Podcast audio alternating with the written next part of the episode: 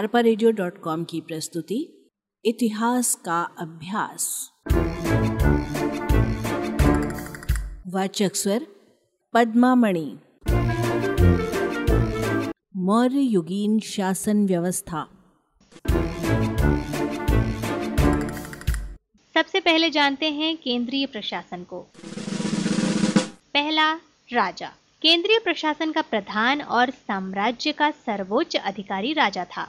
राज्य की समस्त सैनिक तथा असैनिक शक्तियों का स्रोत राजा होता था। राजा कानून का निर्माण करता था।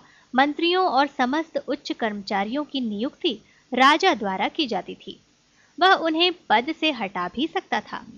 राज्य की नीति को वह स्वयं निर्धारित करता था। गुप्तचरों द्वारा वह राज्य के विभिन्न भागों से सूचना प्राप्त करता था। वह राज्य के आय व्यय को स्वयं देखता था और राज्य की आर्थिक नीति को भी स्वयं निर्धारित करता था। राजा का राज्य के समस्त विभागों पर नियंत्रण रहता था। वह सर्वोच्च न्यायाधीश होता था और निष्पक्ष रूप से न्याय करना उसका प्रमुख कर्तव्य था। इस प्रकार हम देखते हैं कि राजा समस्त प्रशासन का केंद्र बिंदु था और राज्य की सारी शक्ति उसके हाथ में होती थी। दूसरा मंत्री परिषद राजा की सहायता और परामर्श के लिए एक मंत्री परिषद होती थी। राज्य के महत्वपूर्ण और ज़रूरी कामों में सलाह और सहायता देने के लिए मंत्री परिषद बुलाई जाती थी। चाणक्य ने इसके सदस्यों की संख्या निश्चित नहीं की थी। मंत्री परिषद की बैठकों में निर्णय बहुमत से किए जाते थे, परंतु उनके निर्णयों को मानना या न मानना राजा की इच्छा पर निर्भर रहता था। मंत्रिपरिषद के सदस्य राजा द्वारा मनोनीत किए जाते थे। केवल बुद्धिमान, चतुर, विद्वान, विचारशील, चरित्रवान, निर्लोभी, योग्य, अनुभवी, वीर, देशभक्त आदि व्यक्ति ही मंत्री बनाए जाते थे। प्रत्येक मंत्री को बारह हज़ार पण प्रति वर्ष वेतन मिलता था। तीसरा विभागीय व्यवस्था। मौर्य काल में प्रशासन की सुविधा के लिए 18 विभागों की स्थापना की गई थी, जिन्हें तीर्थ कहते थे। प्रत्येक विभाग का एक अध्यक्ष होता था, जिसे अमात्य कहा जाता था।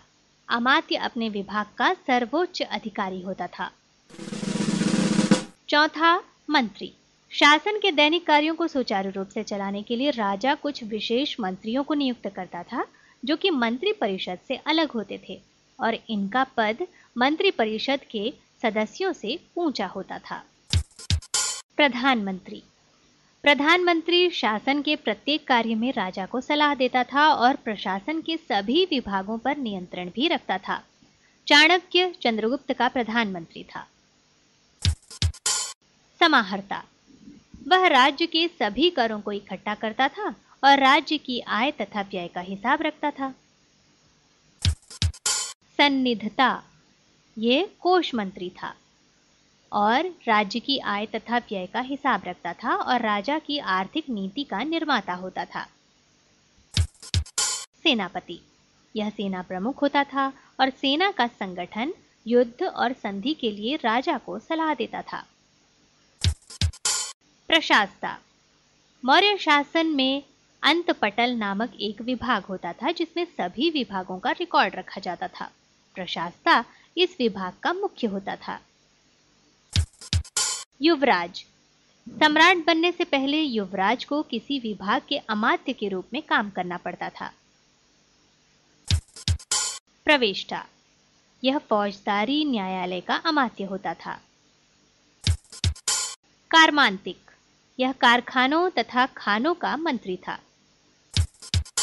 व्यावहारिक। यह दीवानी न्यायालयों का अमात्य था। दौवारिक। यह राजमहल के कार्यों का मंत्री था। अंतपाल, यह सीमा प्रदेश पर बने दुर्गों तथा छावनियों की रक्षा और देखभाल करता था।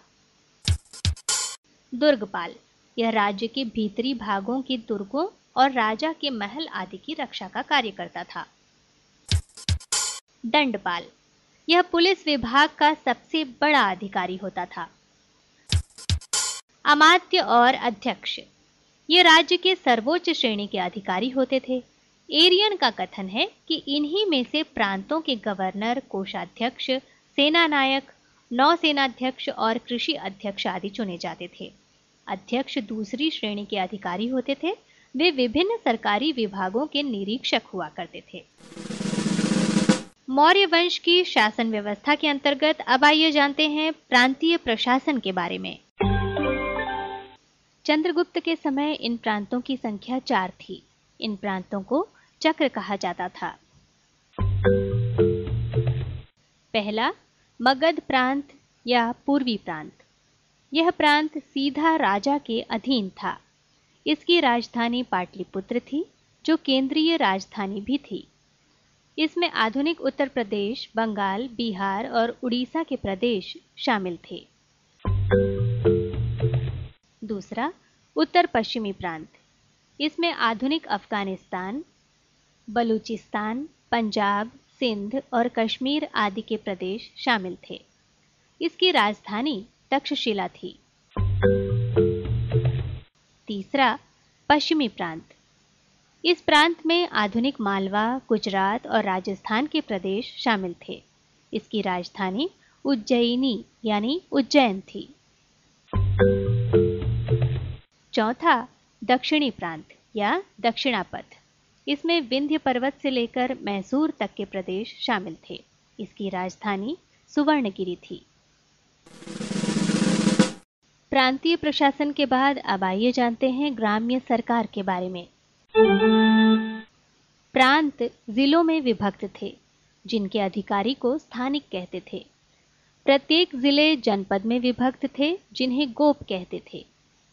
प्रत्येक गाँव का अधिकारी ग्रामिक कहलाता था, जो ग्राम व्यक्तियों की सहायता से ग्राम का शासन चलाता था। ग्रामिक के कार्य को गोप गोप के कार्य को स्थानिक स्थानिक के कार्य को गवर्नर और गवर्नर के कार्य को राजा तथा उसकी मंत्री परिषद देखते थे। और अब अगला, नगर प्रशासन। पाटलिपुत्र जैसे बड़े नगरों में नागरिक प्रबंध हुआ करता था। इस नागरिक प्रबंध के लिए तीस सदस्यों की एक समिति थी, जो बोर्डों में विभक्त थी। प्रत्येक बोर्ड में पाँच सदस्य थे।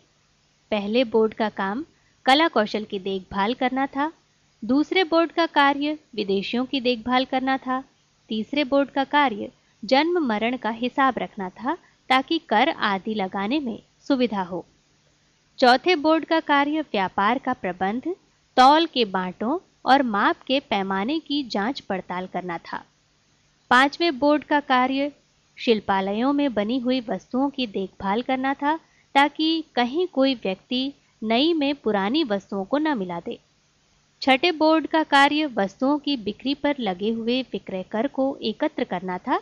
यह कर 10 प्रतिशत के हिसाब से लिया जाता था। और अब अर्थव्यवस्था।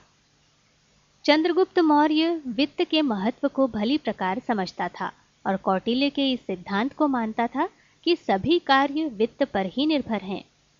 उसने राज्य की आर्थिक स्थिति को सुदृढ़ बनाने के लिए प्रयत्न किया।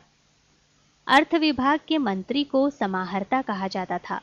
उसकी सहायता के लिए कई अध्यक्ष होते थे। राज्य की आय का मुख्य साधन भूमि कर था। भूमि दो प्रकार की होती थी।